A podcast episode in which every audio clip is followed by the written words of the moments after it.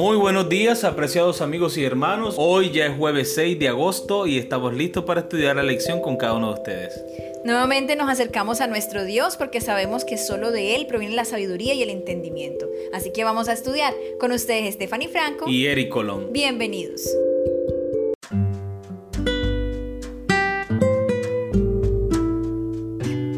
Hacer crecer nuestros dones, el título de la lección para el día de hoy. Lee la parábola de los talentos en Mateo capítulo 25, versículo 14 al 30 y vamos a responder las siguientes preguntas.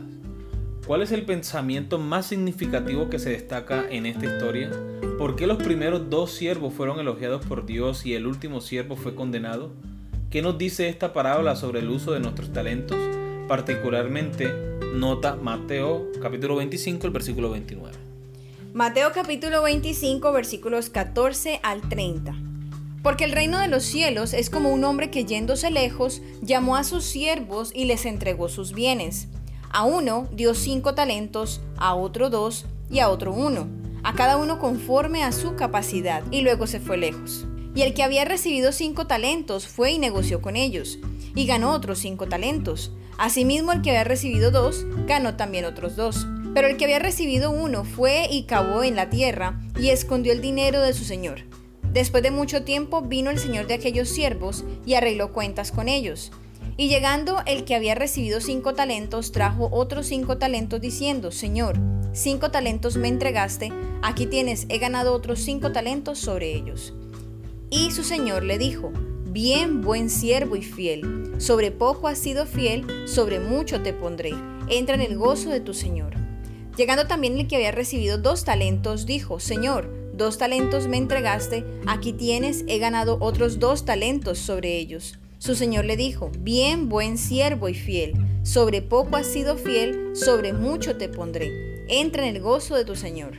Pero llegando también el que había recibido un talento, dijo, Señor, te conocía que eres hombre duro, que ciegas donde no sembraste y recoges donde no esparciste, por lo cual tuve miedo, y fui y escondí tu talento en la tierra, aquí tienes lo que es tuyo. Respondiendo su señor le dijo, Siervo malo y negligente, sabías que ciego donde no sembré y que recojo donde no esparcí. Por tanto, debías haber dado mi dinero a los banqueros, y al venir yo, hubiera recibido lo que es mío con los intereses. Quitadle pues el talento y dadlo al que tiene diez talentos, porque al que tiene le será dado y tendrá más, y al que no tiene aún lo que tiene le será quitado. Y al siervo inútil echadle en las tinieblas de afuera, allí será el lloro y el crujir de dientes. Muy bien, recordemos la pregunta. ¿Cuál es el pensamiento más significativo que se destaca en esta historia? ¿Por qué los primeros dos siervos fueron elogiados por Dios y el último siervo fue condenado? ¿Qué nos dice esta parábola sobre el uso de nuestros talentos? Particularmente nota Mateo 25, 29. Muy bien, pienso que lo más destacable aquí es la disposición de los siervos en hacer producir los bienes de su Señor. Por eso el Señor, digamos, de alguna manera los felicita, ¿no? Buen siervo y fiel en lo poco has sido fiel, en lo mucho te pondré. El Señor a cada uno de nosotros nos da dones, talentos, para que lo podamos usar en su obra. Y cuando nosotros hacemos un uso fiel de los talentos que Dios nos ha dado, Él nos recompensa. Y con relación al versículo 29, yo pienso que en algún momento todos hemos sentido miedo, ¿cierto? De poner en práctica nuestros dones, de pronto dar estudios bíblicos, predicar. Pero ese temor, ese miedo, se vence de rodillas orándole al Señor, buscando la dirección de su Santo Espíritu, el Señor lo ha prometido. En Filipenses 4:3, todo lo puedo en Cristo que me fortalece. El Señor ha dicho, si necesitan sabiduría, pídanla que el Señor las dará abundantemente. Entonces, no hay razón delante de los ojos de Dios para que nosotros no hagamos el trabajo que Él nos ha encomendado hacer. Ahora, el Señor pide que nosotros nos desempeñemos con nuestros talentos y capacidades. El Señor no nos va a pedir una cosa que nosotros no podamos hacer. Y si nos pide algo que para nosotros puede ser difícil de hacer, pues Él mismo nos capacitará.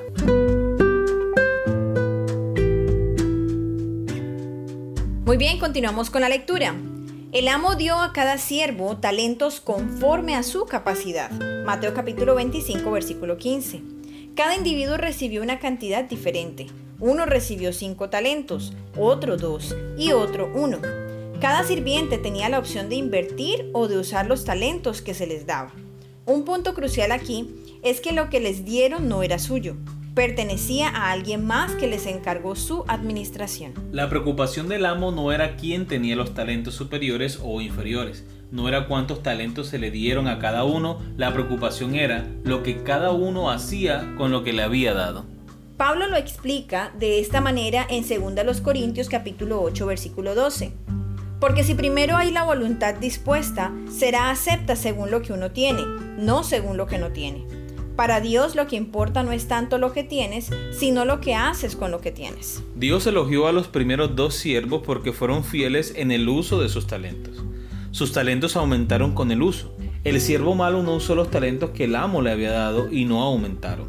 Es una verdad eterna que la ley del servicio viene a ser el eslabón que nos une a Dios y a nuestros semejantes. Palabras de vida del Gran Maestro, página 262. El siervo infiel desperdició su oportunidad de servir y finalmente perdió la capacidad de servir. Cuando usamos los dones que Dios nos ha dado para la gloria de su nombre, aumentarán, se expandirán y crecerán. ¿Cómo puedes descubrir los dones que Dios te ha dado? Humildemente pídele a Dios que te revele las áreas en las que Él desea que sirvas. A medida que Dios impresiona tu mente, participa. Tus dones crecerán a medida que los uses y encontrarás satisfacción en su servicio. Muy bien, de esta manera hemos llegado a la pregunta final de la lección para el día de hoy. Piensa en esta parábola y aplícala a tu propia vida. ¿Qué te dice acerca de lo que estás haciendo con lo que Dios te ha dado? Recuerda, cualquier cosa que tengas también es un regalo de Dios. Amorcito, los talentos que Dios te ha dado, cómo lo estás administrando. Queridos amigos y hermanos, los talentos que Dios le ha dado, cómo los estás administrando los talentos que Dios me ha dado, cómo los estoy administrando. Debemos ponernos en las manos de Dios y emplear nuestros talentos, nuestros dones, nuestras capacidades en el servicio del Señor. Porque ya hemos entendido hoy que los dones que no se utilizan, pues poco a poco se van deteriorando y poco a poco nosotros vamos a perder el deseo, el ánimo de poder servir a Dios a través de los dones que Dios nos ha dado. Yo creo que tiene mucho sentido porque todo lo que yo deje de practicar todo lo que yo dejé de hacer lo voy a olvidar. Si yo aprendo un idioma y pasa mucho tiempo y no lo practico, lo que va a ocurrir es que lo voy a olvidar. Entonces lo mismo pasa con los talentos y más aún, porque los talentos traen la bendición de Dios.